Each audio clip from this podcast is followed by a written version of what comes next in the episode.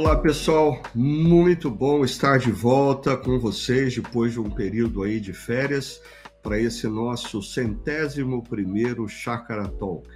Ah, e nós vamos estar conversando hoje sobre um tema altamente delicado e complicado, que é a questão da contribuição financeira com a sua igreja local, ah, mais conhecido ah, entre nós como dízimos e ofertas. Esse tema muito contraditório devido ao mau uso que muitas igrejas e, infelizmente, muitos supostos líderes espirituais fazem acerca desse tema. E para conversar sobre isso, eu convidei o pastor Tiago, que é pastor da nossa comunidade. Tudo bem contigo, Tiago? Foi bem de férias? Ricardo, bom dia, tudo bem? Foi ótimo e é muito bom estar com vocês de novo aqui. Joia. E também nós temos um convidado especial para estar com a gente hoje aqui. Ele é conhecido no nosso meio, na nossa comunidade, como Luizão. E aí, Luizão, tudo bem contigo? Tudo bem, pastor Tiago. Bom dia. Obrigado pelo convite. Estou aqui para saber se consigo contribuir com alguma coisa. Joia! Eu, eu já vou começar a nossa conversa com o Luizão, mas antes eu queria saudar o pessoal que está no nosso chat. A Lili Sanches, ela já entrou logo cedo para não perder uh, esse tempo. A Ellen, que está sempre com a gente, Noadir, Cristiane Oliveira, Paula Regina, a Cláudia Petreca, lá de Ubatuba, né, o Robert Miller, uh, lá de, acho que Santa Bárbara, né, Robert? A Bianca, a Janete, o Vinícius, a Adriana, a, a, a, e muita gente entrando aqui, Simone, a dona Ercília, que ontem estava com a gente depois de tanto tempo, foi muito bom revê-la, a Nádia, a Noêmia, a todos vocês são muito bem-vindos e olha, fiquem à vontade para colocar a sua pergunta, a sua dúvida, a sua colaboração sobre esse tema, ok?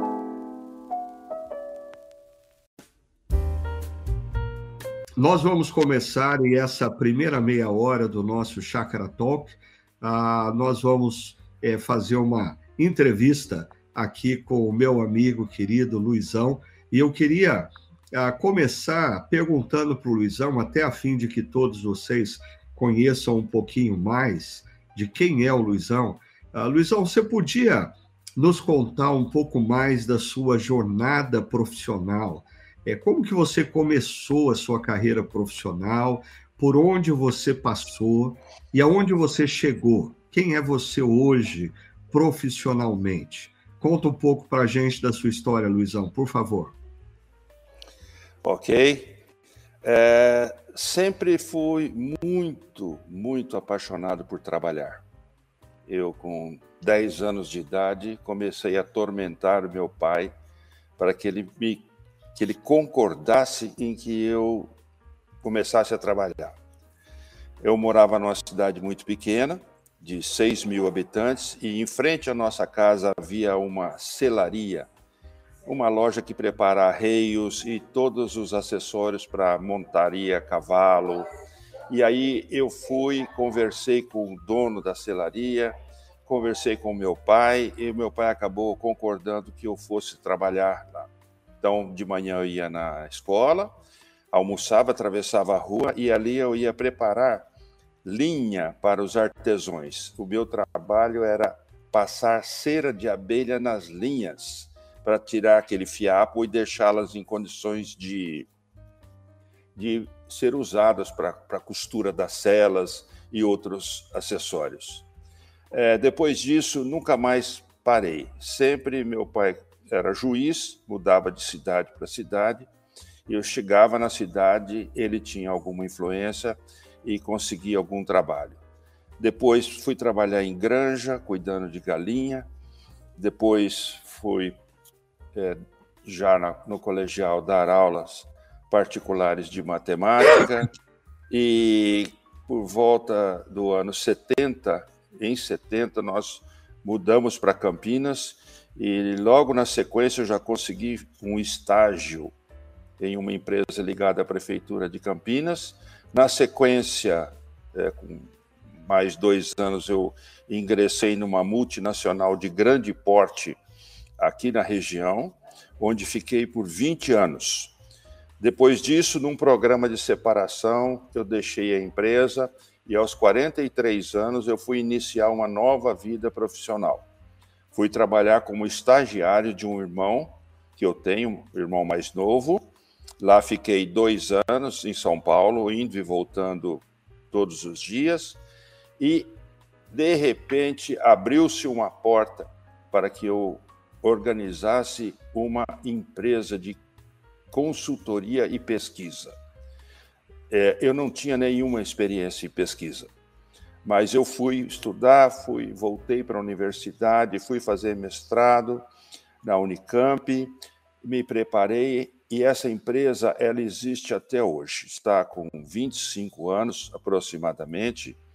E é nessa empresa foi quando eu vi é, realmente as promessas de Deus serem cumpridas de uma forma muito muito concreta, muito, eu diria assim, milagrosas. Né? Eu não tinha nenhuma condição para ter aquela empresa, mas Deus abriu as portas do céu e abençoou de maneira muito rica. Legal. Pastor Tiago, fica à vontade. É, Obrigado, viu, por compartilhar. Como ontem a gente ouvindo as histórias lá dos pais do, do Ricardo e do, e do sogro e da sogra também, essas histórias são muito, muito impactantes. Obrigado por compartilhar tudo isso. Mas pegando o gancho desse, desse final que você disse, Luizão, é, como é que você percebe assim, a mão e o cuidado de Deus sobre sua vida, sobre o seu trabalho, sua família, ao longo desses anos? Bem, o cuidado que Deus teve comigo principalmente morando lá de 50, 1957 até 1963, numa cidade de 6 mil habitantes, onde eu andava descalço por meio de, das, das plantações, dos quintais, das chácaras dos meus amigos, e os cuidados ali foram que eu não morresse nadando nos rios e não tomando picada de serpentes peçonhentas, e eu era muito levado, dei muito trabalho para meus pais, e Deus teve um, um cuidado assim muito especial comigo, tanto na infância como na juventude, na adolescência, e claro que até hoje. Esse é o cuidado que ele teve. Mas a, a, parte da contribuição, ela começou com 10 anos de idade. Eu sempre fui muito atencioso com isso, eu via meus pais contribuírem e eu gostava de, de imitá-los é, quando o, o diácono passava com aquela sacolinha que é chamada de salva, né? É, recolhendo as ofertas, eu levava a minha moeda eu fazia questão de, com 10 anos de idade, dar parte do dinheirinho que eu ganhava, comprava doce, e aí o que sobrava eu já separava para levar no domingo. E eu, com 10 anos de idade, eu me achava o máximo colocando a minha moedinha naquela salva.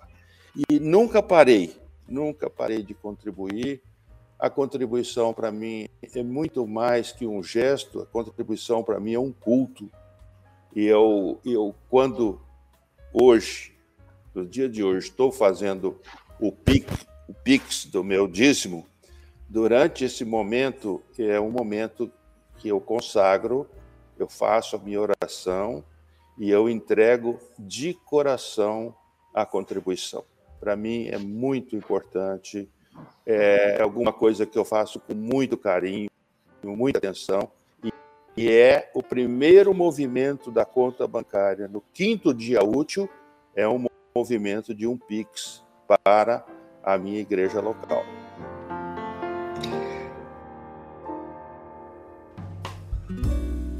Luizão, muito bonito é, você falar aí da sua infância, mas você podia detalhar um pouquinho mais para a gente é, esse como e quando começou a, a sua prática é, de contribuição financeira com uma comunidade local. Onde você estava, que igreja que era essa? É, é, você tirava o seu dízimo do que? De algum dinheiro que seu pai te dava ou do seu primeiro salário? Como começou essa história bonita, a, que é a sua relação a, de contribuição financeira a, com uma comunidade local? Bem, começou com 10 anos de idade. Eu, eu uhum. ganhava um pouquinho naquela celaria, então eu tirava para comprar doce, mas guardava uma parte para entregar na igreja. Então, desde os 10 anos, eu nunca deixei de contribuir. Enquanto não tinha trabalho, quando mudava de uma cidade para outra, é, meu pai dava a mesada, mas eu tirava uma parte e também contribuía. Quando chegou mais para frente, com a adolescência, e isso foi se mantendo, eu fazendo questão de contribuir. Aí houve um período em que eu me afastei da igreja. Ali pelos 20 anos, eu deixei de congregar, já estava em Campinas, na presbiteriana do Jardim Guanabara. Eu deixei de frequentar por uns dois anos. Aquela parte da juventude, que a gente nem sempre tem alegria em recordar. Mas eu fazia o envelope com o meu dízimo e pedia para minha mãe levar para mim. Ó, oh, mãe, não estou indo na igreja, mas por favor, só entrega o dízimo. É, tá na hora de voltar para a igreja, né, Luiz? Calma, calma. E nesse período que eu não frequentei, eu também fiz questão de contribuir. Mas depois, é, o salário da multinacional, né, onde eu fiquei 20 anos, também no desligamento da, dessa empresa, eu recebi um dinheiro é, razoável, eram mais ou menos uns 50 salários eu recebi como indenização. E dessa indenização eu também fiz uma contribuição especial. Na época, eu estava frequentando a igreja do Nazareno e foi lá que a oferta relacionada à indenização foi feita. Mas depois, quando comecei a nossa empresa, que existe até hoje, que é uma empresa de consultoria e pesquisa, por 12 anos eu ganhei muito dinheiro. Nós ganhamos muito dinheiro. E eu pude eu pude repartir e investir esse, esses recursos que sobravam, porque eu de fato não conseguia consumir tudo, embora tivesse vontade de ter o Porsche. Né? Eu, eu, quando completei 60 anos, isso há 10 anos atrás, eu fui numa concessionária em São Paulo e falei: vou comprar o Porsche eu estava com dinheiro no banco, poderia pagar à vista, mas chegando lá, alguma coisa tirou do meu coração aquele investimento, aquele gasto, e eu agradeci a Deus por ele ter me impedido de fazer aquela compra. Eu fiquei muito feliz de ver o Porsche, entrar no Porsche, e aquilo para mim foi suficiente. Mas nesse período que eu ganhei muito dinheiro, eu pude é, investir muito no reino, construir igrejas, construir casas para missionários da Jocum, é, sustentar pastores, investir em publicações junto com um pastor parceiro. Nós chegamos a fazer mais de 500 mil folhetos a respeito da salvação, do amor de Cristo, do arrependimento, e da salvação. Então, essa, essa parte, e até hoje, né? Até hoje, é, mesmo não tendo mais toda aquela renda, a gente pôde fazer uma provisão para a terceira idade. para passar a velhice com certo conforto, podendo pagar o plano de saúde e todas as despesas que a gente tem aqui. Então, Deus foi gracioso comigo, dando orientação e sabedoria para ganhar, para gastar e para poupar. Muito legal, Luizão, sua história. É, duas perguntas. Uma é uma, é uma curiosidade, assim. Qual é essa, essa cidade de 6 mil habitantes que você menciona? Essa cidade ela fica encravada ali entre o sul de Minas e Campos do Jordão. Chama-se São Bento do Sapucaí. Atualmente eles estão ativos, estão fomentando bastante o turismo. É uma cidade com um clima muito gostoso, frio, né? e hoje ela tem, acho que 12 mil habitantes, alguma coisa desse tipo. É muito gostosa, de vez em quando a gente vai até lá, daqui até lá dá umas 2 horas e 40, 2 horas e 50 de carro, e foi lá que eu passei a minha infância, foi lá que eu, onde eu dei mais trabalho para os meus pais. Legal. Ô, Luizão, a segunda pergunta aqui é assim: você teria um, um, um texto bíblico é, do coração? Assim, claro, toda a, a, a Bíblia é especial para nós, né? Mas a gente tem alguns textos que a gente gosta, tem um carinho especial. No meu caso é João capítulo 21 e Romanos 8. Você tem algum texto assim, que é o seu texto mais especial? Se tem, você poderia é, compartilhar um pouquinho sobre ele com a gente? Sim, claro. Eu, num dos estudos, é, 35, 40 anos atrás, eu memorizei é, Provérbios 3, 8 e 9, é, onde diz: Honra o Senhor com os teus bens e com a premissa de toda a tua renda, e se encherão os teus celeiros, os teus celeiros, e transbordarão de vinho os seus lagares.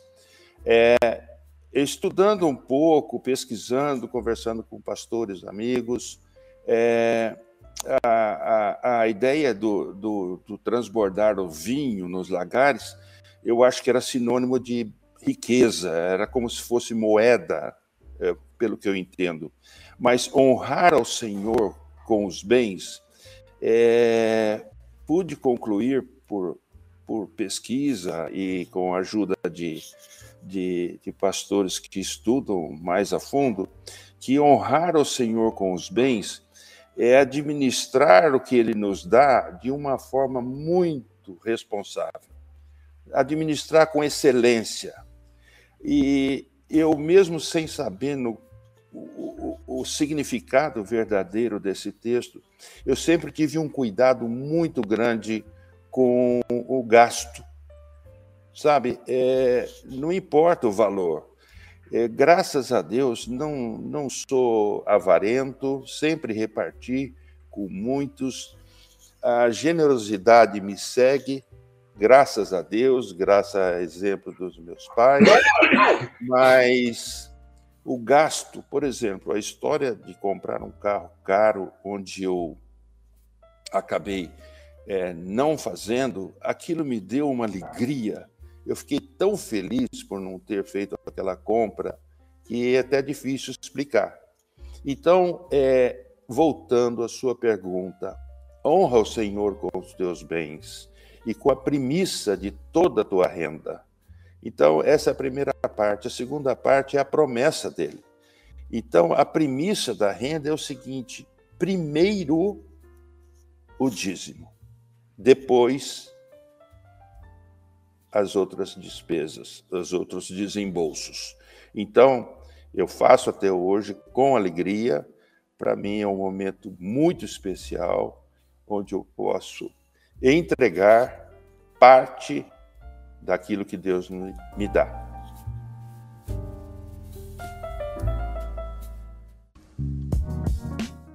Muito legal, Luizão. Por sinal, ontem, é, depois do nosso terceiro encontro à noite, um jovem casal é, me procurou é, e a pergunta que eles me fizeram foi: mas como nós podemos ter o excedente sendo que nós ganhamos tão pouco?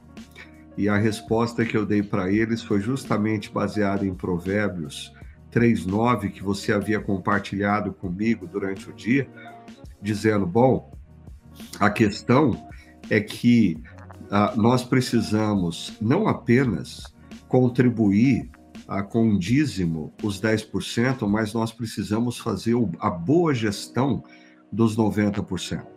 Ou seja, honrar a Deus não é tão somente contribuir com 10%. Honrar a Deus com os bens é contribuir com os 10%, mas fazer a boa gestão dos 90%, de maneira que a gente tenha o excedente, de forma que a gente possa ajudar quem precisa e se envolver com causas maiores do que a nossa própria vida e interesses. Né? Eu acho que a sua vida é uma inspiração para a gente nesse sentido.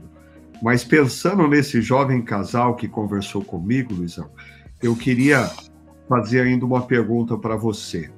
Você, com toda experiência adquirida ao longo da sua caminhada como profissional, como cristão, ah, qual seria o conselho que você daria aos jovens cristãos que estão começando a caminhada profissional, ou jovens casais que estão aí lidando com os desafios uh, da vida contemporânea, é, o que, que você comunicaria para eles como algo que eles deveriam abraçar na vida deles e, e, e buscar diante de Deus? Bem, essa é uma pergunta que muito interessante e poderia falar sobre ela, essa resposta, pastor, talvez por mais de uma hora, mas a gente não tem todo o tempo. Então, em primeiro lugar, eu diria a eles que fizessem uma, uma introspecção, uma, uma, um, um exame interior para saber qual a motivação do gesto de contribuir de cada um porque o nosso coração é enganoso e desesperadamente corrupto. Não adianta a pessoa tentar fazer negócio com Deus. Olha, eu vou dar o dízimo, mas Senhor, não esquece de mim. Ó, estou dando dízimo. Ó, já faz cinco anos que eu estou contribuindo. Senhor, já faz dez.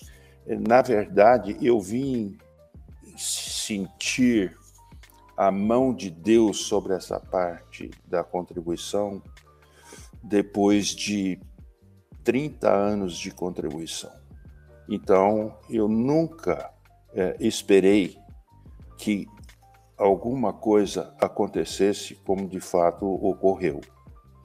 De ter, assim, aquela parte também que está em Provérbios, que sai para colher as espigas e elas vão encher o jacás cesto e vão cair para fora, ou seja, bastante. É, então, eu diria para eles, primeiro, o que tem no seu coração, o que você realmente, por que, que você está contribuindo? É por amor à causa? É por obediência à palavra?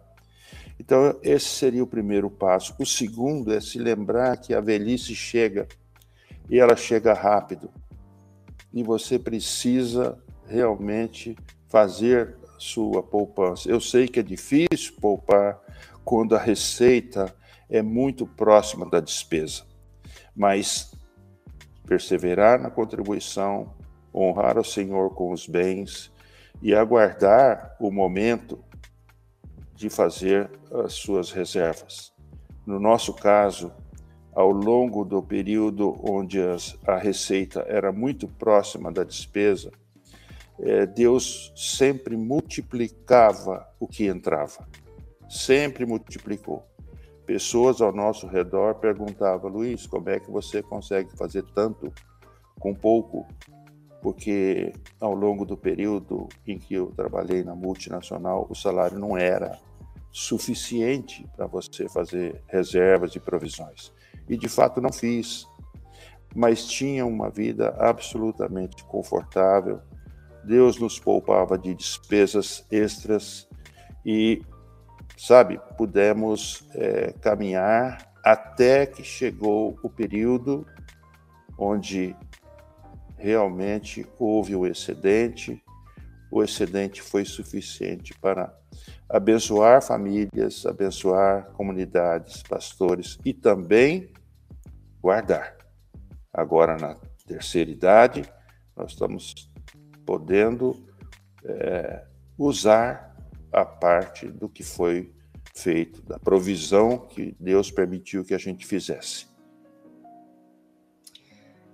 Joia, Luizão, eu quero agradecer imensamente a sua participação nesse podcast, trazendo para gente histórias tão preciosas. Eu, eu tenho certeza que o pessoal da nossa comunidade, quando cruzar com você aí nos nossos encontros, vão sugar um pouco mais da experiência que Deus te deu ao longo da vida, viu?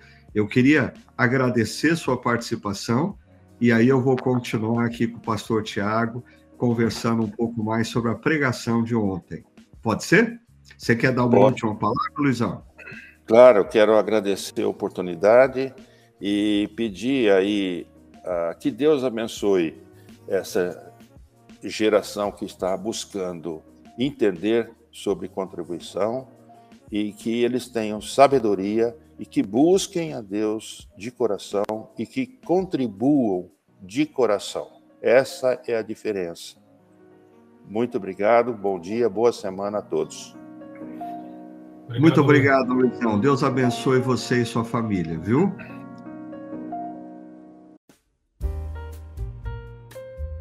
Continuando a nossa conversa aqui com o, o pastor Tiago, Tiago, ouvindo o, o Luizão, é, eu me veio muito assim ao coração essa importante lição que a bênção, o que Deus espera de nós não é uma contribuição, dízimo, oferta, é, com a motivação equivocada. E o que Deus quer, de fato, é que nós tenhamos consciência de que tudo que Ele nos dá ele nos confiou e a gente deve fazer uma boa gestão de absolutamente tudo o que ele nos deu. Né? E me, eu fiquei muito assim uh, com a conversa que eu tive com aquele jovem casal depois do nosso terceiro encontro de ontem, porque eu percebo que às vezes as pessoas elas acham que a solução para todos os problemas é fazer mais dinheiro quando eu aprendi ao longo da vida que nessa área financeira é o primeiro passo que a gente precisa dar é saber viver dentro das condições financeiras que nós temos. Por exemplo, eu me lembro que ao longo da minha vida, é, amigos colocaram seus filhos em escolas caríssimas e eu me sentia muito culpado até porque eu não podia pagar aquelas escolas para os meus filhos. Mas eu sempre procurei ter o seguinte princípio, que eu vou dar, ah, vou oferecer para os meus filhos a melhor educação que eu puder pagar. Ah, eu não posso oferecer para eles o que eu não tenho, para eu não posso me endividar por causa disso. Então, eu sempre procurei colocar os meus filhos na melhor escola que eu podia pagar. Ah, e Deus abençoou, Deus abençoou os meus filhos, e aí, mais tarde, eu fui surpreendido como as bênçãos de Deus foram derramadas sobre a vida e educação deles, sendo que a Luísa e o Levi, ah, ambos estudaram na Unicamp, fizeram bons cursos, e a Lígia, mais tarde, ah, se tornou aluna da USP em São Paulo, e eu estou compartilhando isso porque às vezes a gente acha que as promessas de Deus, de bênçãos, vão ser sempre financeiras, ou seja, é valor na conta corrente. E quando eu vejo como Deus abençoou a caminhada dos meus filhos, ah, eu percebo que Deus tem formas muito variadas de nos abençoar ah, e nos agraciar a, a como filhos e filhas dele, né? A, como que tem sido na sua experiência a, pessoal, é, da sua família, essa questão da vida financeira, da contribuição financeira. Fala um pouco de você agora, pastor. Então, Ricardo, eu, a gente já conversou sobre isso uma vez, eu até é, disse que a gente está seguindo esse seu conselho sobre escola dos, dos, meninos, porque nós temos dois aqui, eles estudam na escola particular, longe de ser a escola mais cara da, da cidade, é, mas é a escola que nós podemos dar, né? podemos é, proporcionar para eles agora. Então, isso trouxe muita paz ao nosso coração. Eu, eu penso assim, Ricardo, eu, eu acho que a gente vive numa sociedade que ela é uma sociedade da imagem. Né? Então, as pessoas, por causa das redes sociais, postam o tempo todo o que elas estão fazendo, onde elas moram, onde elas estão comendo, o carro que elas têm. É, muitas vezes isso não é a verdade verdadeira, como dizia Schaefer, mas é a verdade. E a gente, nós somos instigados a nos comparar com os outros comparar a nossa casa com a casa dos outros, o nosso carro com o carro dos outros, e assim por diante. E isso, eu acho que é daí que surge essa ideia de ganhar mais dinheiro. Então eu preciso fazer cada vez mais dinheiro, cada vez mais dinheiro, eu preciso trabalhar cada vez mais. E aqueles que pensam em ter uma vida mais simples, né, e você um dia também conversou com a gente na equipe pastoral sobre isso, é, é, é muito raro pensar sobre isso, pensar sobre a questão de da gente ter uma vida mais simples, da gente abrir mão de alguns confortos, porque a gente tem ah, outros objetivos, né? Então, enquanto eu ouvia o Luizão, eu fiquei pensando na, na palavra contentamento, que hum. o Novo hum. Testamento traz algumas vezes. Né? E, e, é, e, é, uma, e, é, uma, e é um conceito tão é, abandonado hoje, só que a palavra para contentamento em, em, grego é autarqueia, de onde vem a palavra autarquia. O que, que é uma autarquia? A autarquia é uma instituição autônoma, ou seja, ela, ela não depende de outras para funcionar, né? ela é uma autarquia. É, autonomia, às vezes, é ruim, então eu sempre lembro aquilo que você ensina a gente constantemente, que faz muito sentido, que o grande problema do coração humano é, é autonomia com relação a Deus. Mas esse conceito de contentamento, ele traz uma ideia de, de, de autonomia positiva, no sentido de que nós nos contentamos porque nós não precisamos de coisas exteriores a nós, nós nos contentamos com o que nós temos, nós nos contentamos com o que nós somos. Né?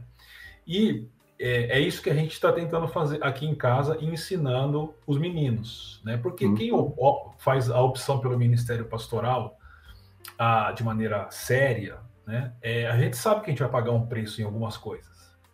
E, e o contentamento é fundamental para nós, porque senão a gente começa a flertar com algumas coisas que nós não devemos fazer. Né?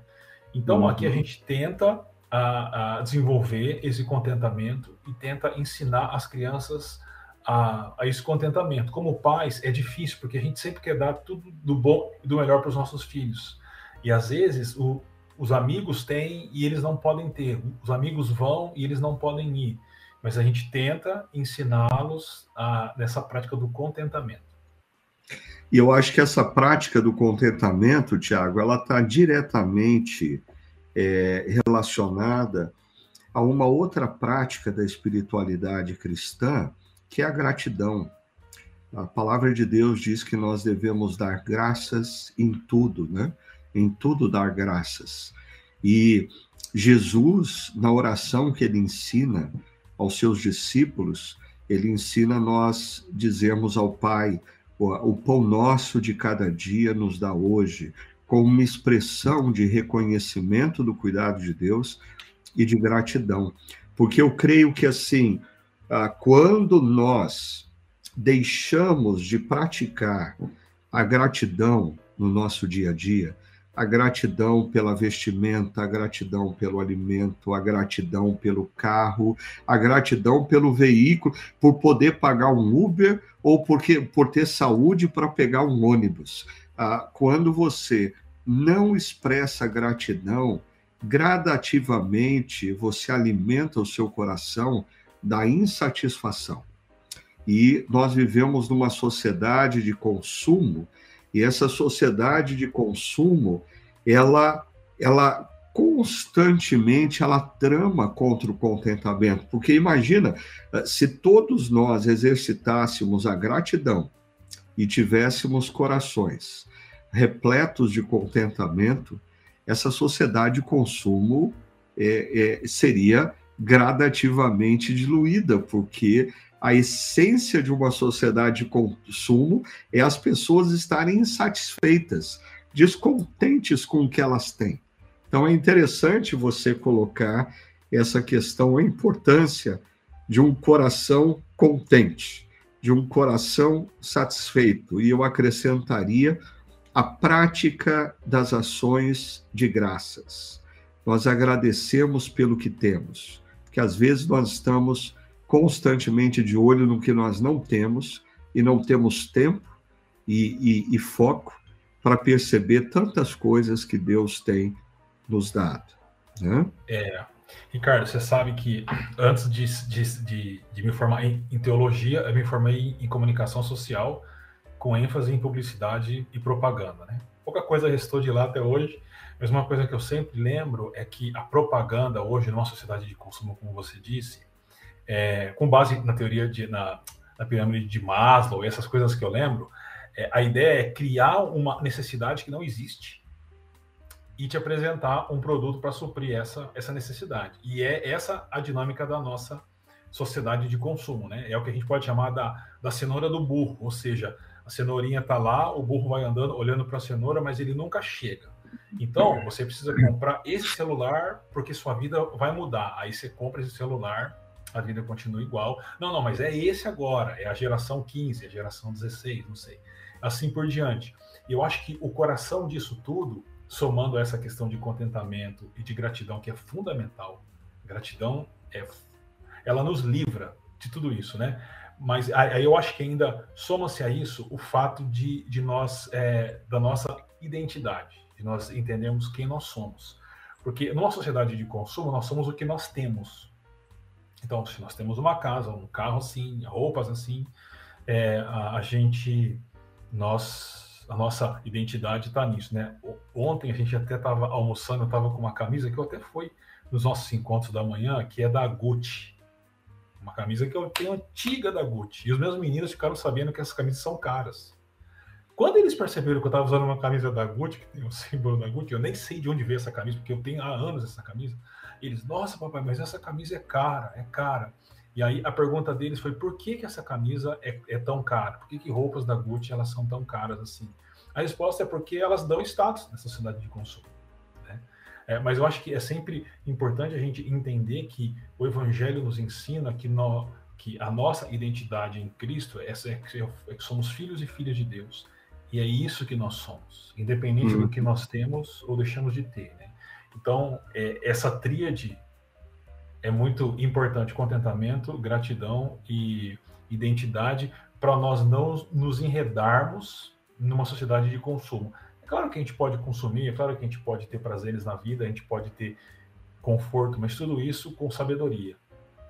Com certeza, eu, eu até acho que assim, Deus como Pai, ele não tem problema nenhum em fazer agrados para nós, porque pais fazem agrados para os filhos, é, avós fazem agrados para os netos, né? Então, eu acho que a, a, Deus, Deus tem prazer em nos presentear, Deus tem prazer em satisfazer os desejos dos nossos corações quando eles são lícitos, né? Uhum. Ah, o Salmo 37 já fala sobre isso.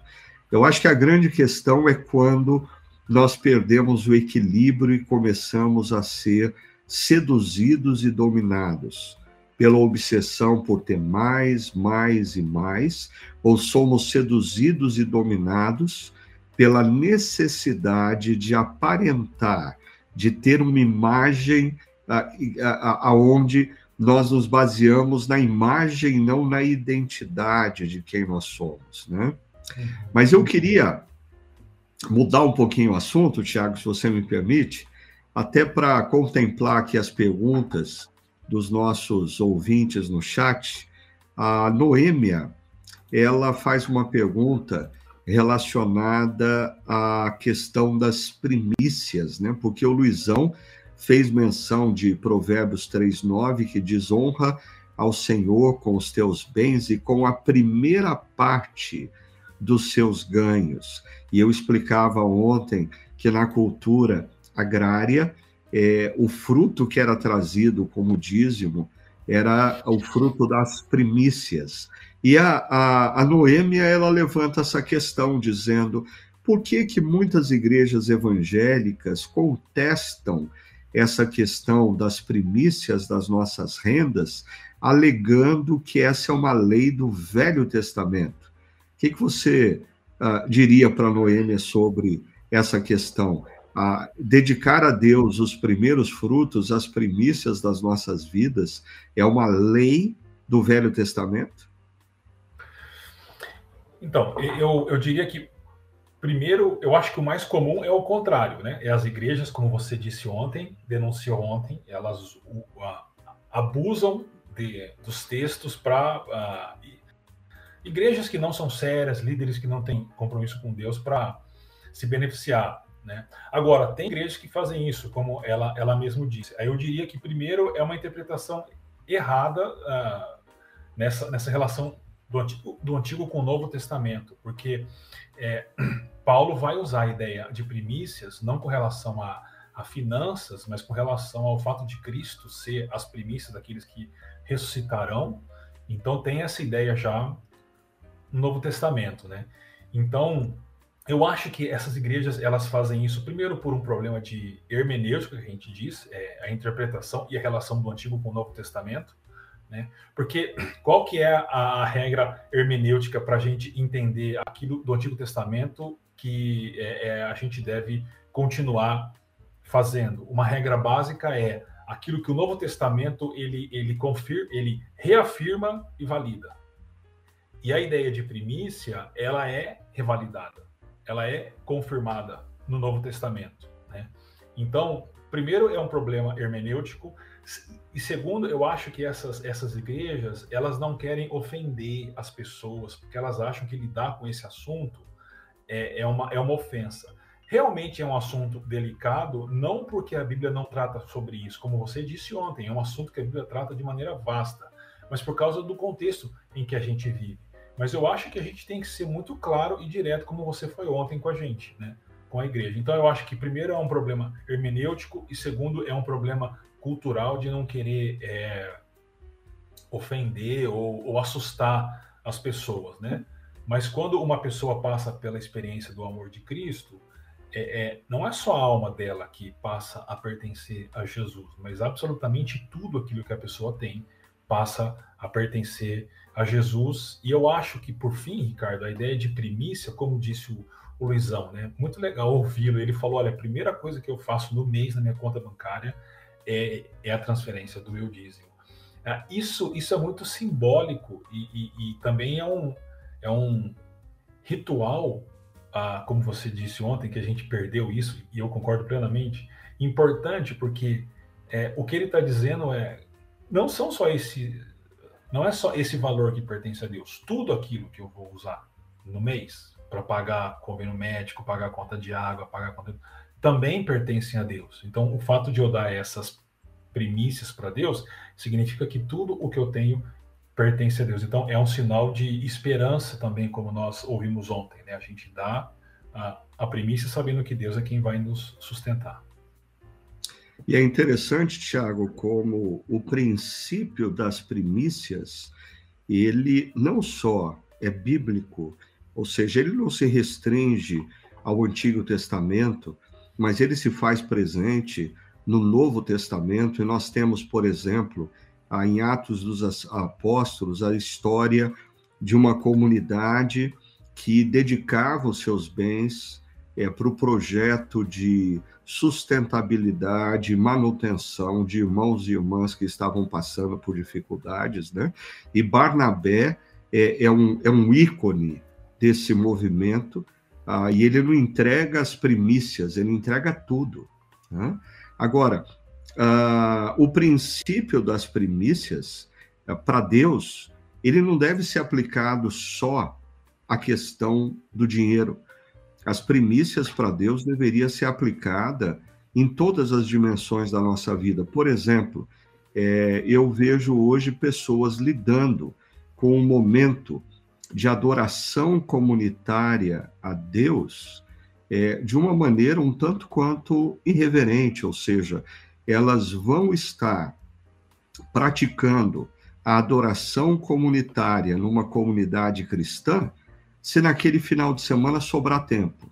Se não tiver nenhum aniversário de criança, se não tiver nenhum casamento, se não tiver nenhum churrasco de família, se não tiver nenhum clássico é, é, do futebol brasileiro e internacional, se não tiver nada para fazer, então a pessoa vai a uma comunidade para adorar a Deus. Eu acho que isso é uma forma da gente lesar a Deus, porque nós estamos dando o que sobra para Ele.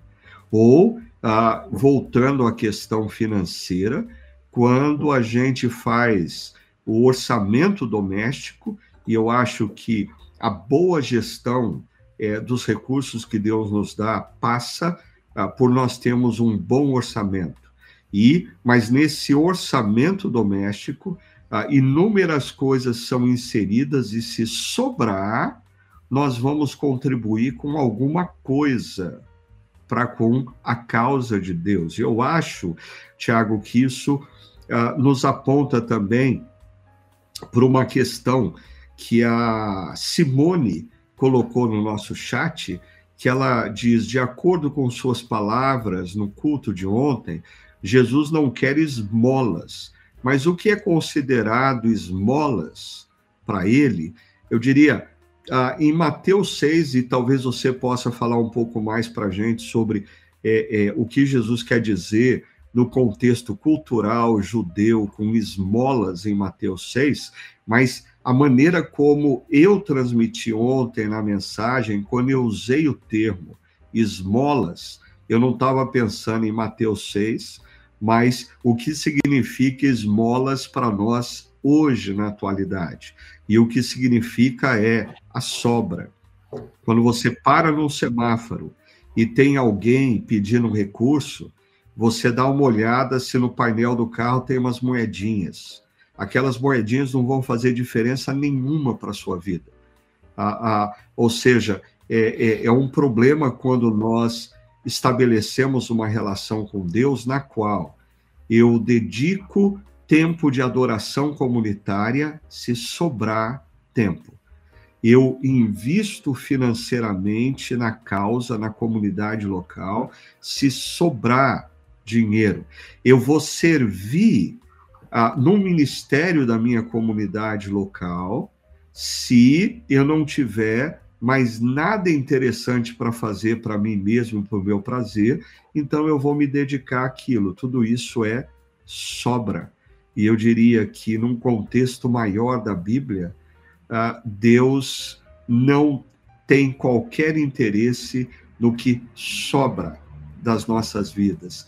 É dedicar as primícias, é dedicar os primeiros frutos, é dedicar o melhor é dedicar, e acho que isso envolve finanças, isso envolve tempo, ah, tempo diário, ou seja, o meu tempo de devoção a Deus não deve ser o tempo que sobra do meu dia, é o tempo primário do meu dia, é, é colocar prioridade na minha relação com Deus. O que, que você acha? Até se você quiser lançar luz para a gente no que Jesus fala sobre esmolas em Mateus capítulo 6, porque ali tem um, um detalhe interessante que também aponta para o cuidado da motivação, né?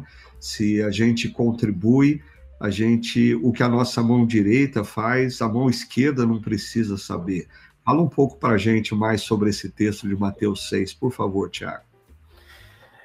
Esse texto, Ricardo, Jesus está falando dos três pilares da, da, da piedade judaica: é esmola, oração e jejum. Mas o grande ponto lá, e se você ler esse texto com atenção, quem está nos ouvindo vai ver, que Jesus, ele, é, o ponto de Jesus é esse que você destacou, é fazer algo para conseguir alguma coisa. Então, a, pessoa ela esmolava, ou ela orava, ou ela fazia o jejum para ser reconhecido pelos outros. Esse é o ponto.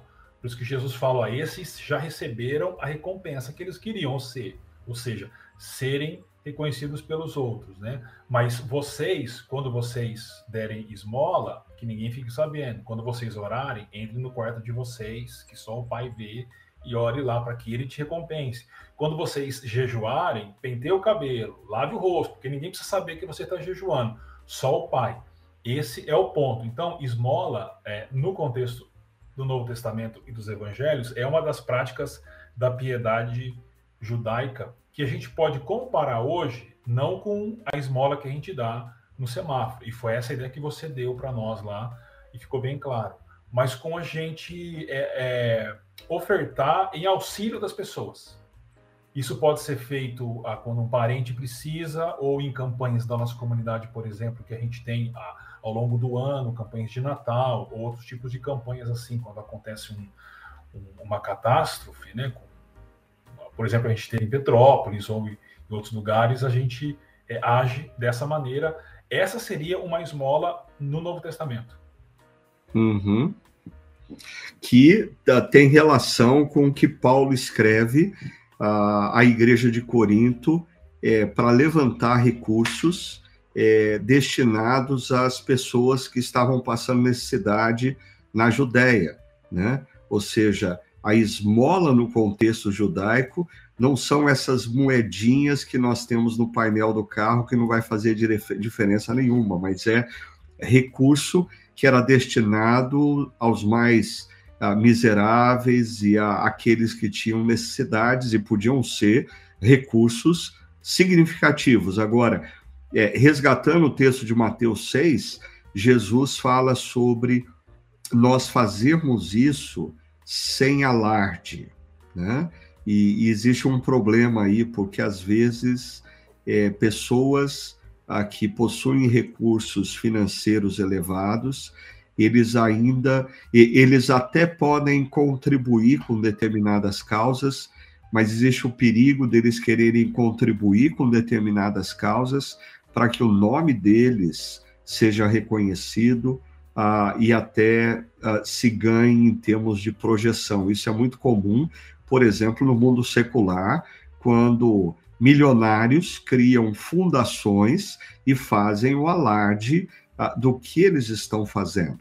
Agora, uma última pergunta aqui que o Livan traz para a gente, eu acho que é muito importante, porque ele está dizendo aqui é, como dar conta da contribuição ah, do dízimo e das ofertas ah, com os tempos que vivemos de desemprego estrutural por conta de novas tecnologias, ou seja, eu acho que o Livan ele está levantando a pergunta como ser um discípulo ou uma discípula de Jesus uh, fiel na contribuição financeira, nos dízimos, nas ofertas, sendo que nós vivemos tempos é, de crise econômica, de adversidade.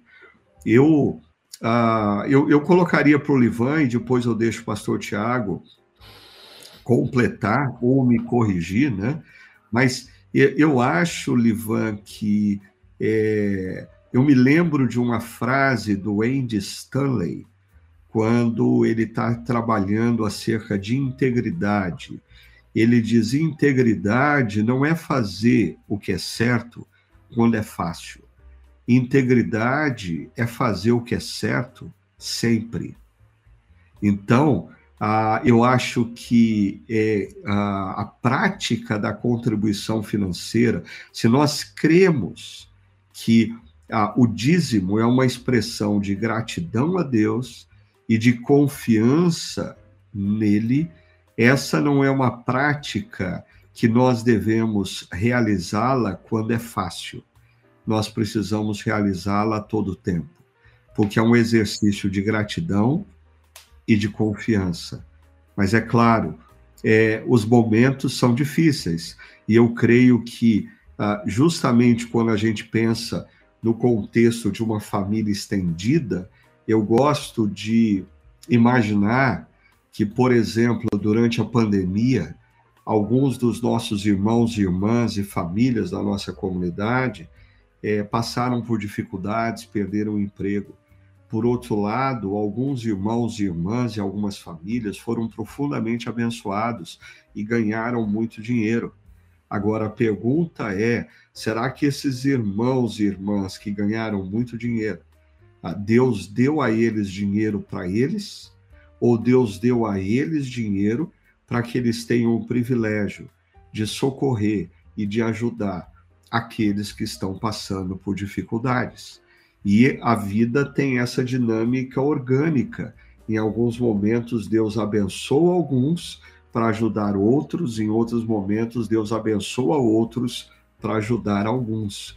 Para mim, essa é a prática da comunidade cristã de Jerusalém, lá em Atos 2, 3 e 4, e que deve nos inspirar mesmo nos dias atuais. O que, que você poderia dizer para o Livan pastor Tiago, sobre a, a, a prática da contribuição financeira nesses tempos de adversidade, dificuldade, crise econômica? É, eu, eu, eu, diria que é, dízimos e ofertas é, eles são é, eles têm como origem o dinheiro que a gente recebe como fruto do nosso trabalho, né, ou de investimentos que a gente tem e assim por diante, né? Ah, em casos muito graves de carestia mesmo, é, a pessoa pode ficar sem, sem ter dinheiro para comer. Né? A família não tem dinheiro para pagar a conta de luz, então ela não tem recurso, ela não está recebendo o recurso, então não tem de onde tirar isso. Ah, e aí se aplica isso que o Ricardo falou.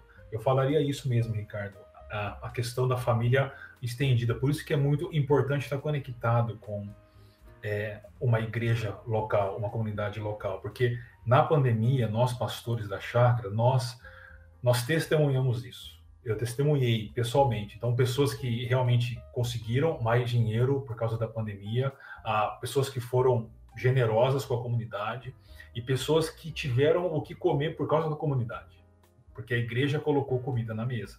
E aí eu sempre lembro o que Paulo escreve lá em 2 Coríntios 8, versículos 13 a 15, que ele fala sobre a generosidade para a igualdade. Ou seja, pessoas que têm muito, elas ofertam e dizimam, ah, e pessoas que têm pouco recebem isso. Então, você tem um conceito de equidade, de igualdade na comunidade. Então, hoje é, eu posso ofertar e dizimar.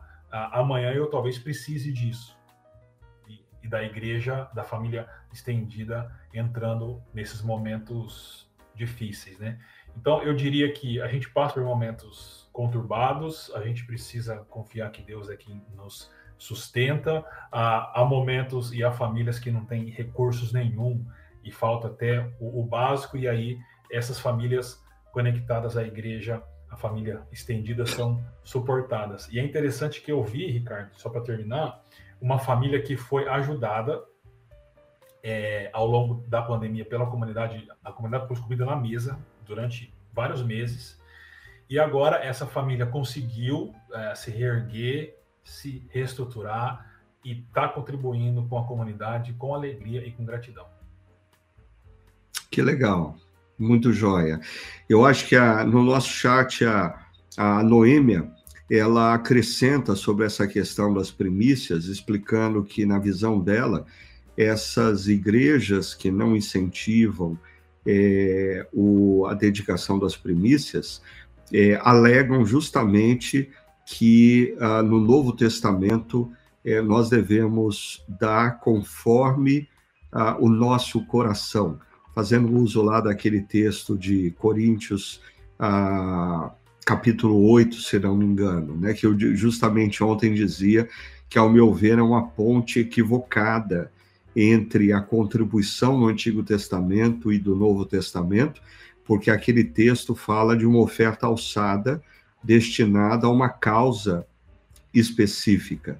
Mas é, eu queria caminhar para o final do nosso podcast é, dizendo que eu creio que a, a dificuldade de algumas pessoas é, em assumirem é, quão bíblico é você contribuir financeiramente com a sua comunidade local, com o seu dízimo, É, primeiro, pode ter a ver ah, com o fato de que essa prática revela ah, o Deus do nosso coração, revela que o dinheiro é mais importante para nós do que deveria ser.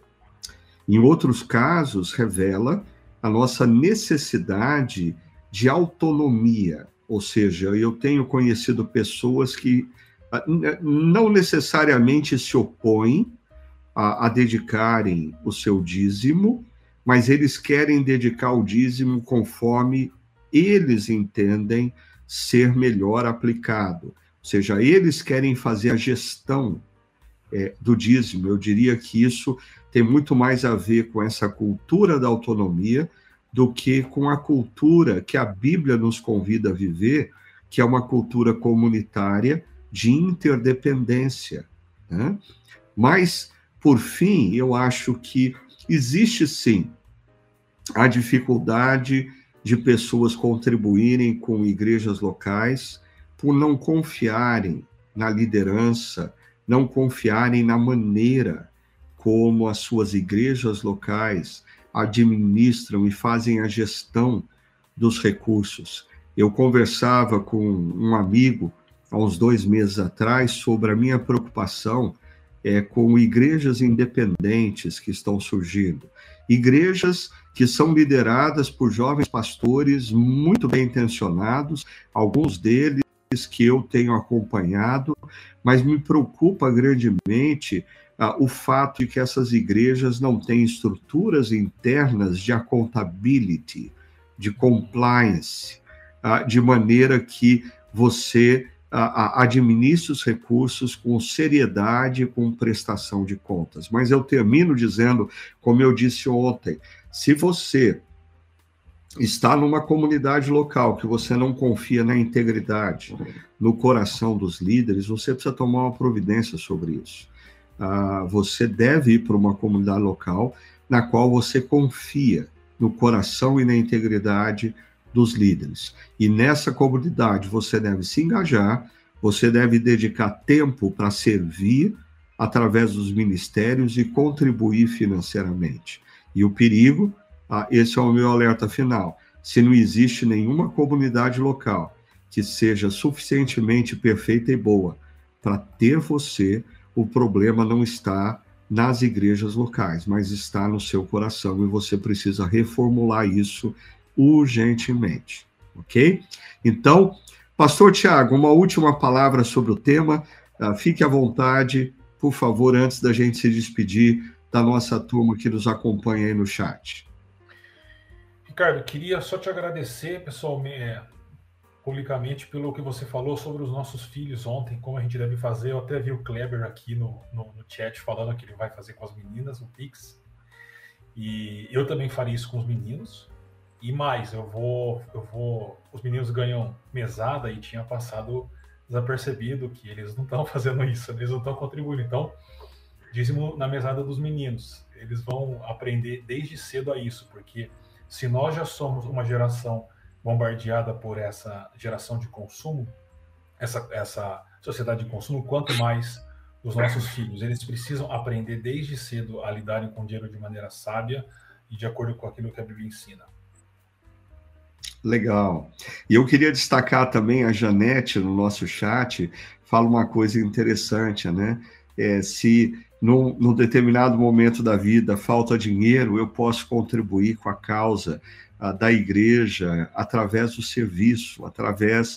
Uh, eu me fez lembrar, Tiago, de que no nosso fórum recente agora sobre é, família, gênero e identidade, é quem teve lá é, desfrutou de um pãozinho de queijo muito gostoso, muito delicioso, e depois nós ficamos sabendo que a pessoa que a, ah, fez o pãozinho de queijo, ela dedicou como oferta à igreja, ou seja, a, ah, existem formas criativas de você servir as outras pessoas, inclusive é, é, é, com ah, muitas vezes não com o recurso financeiro, mas com o seu serviço, com os dons e talentos que Deus tem dado a vocês.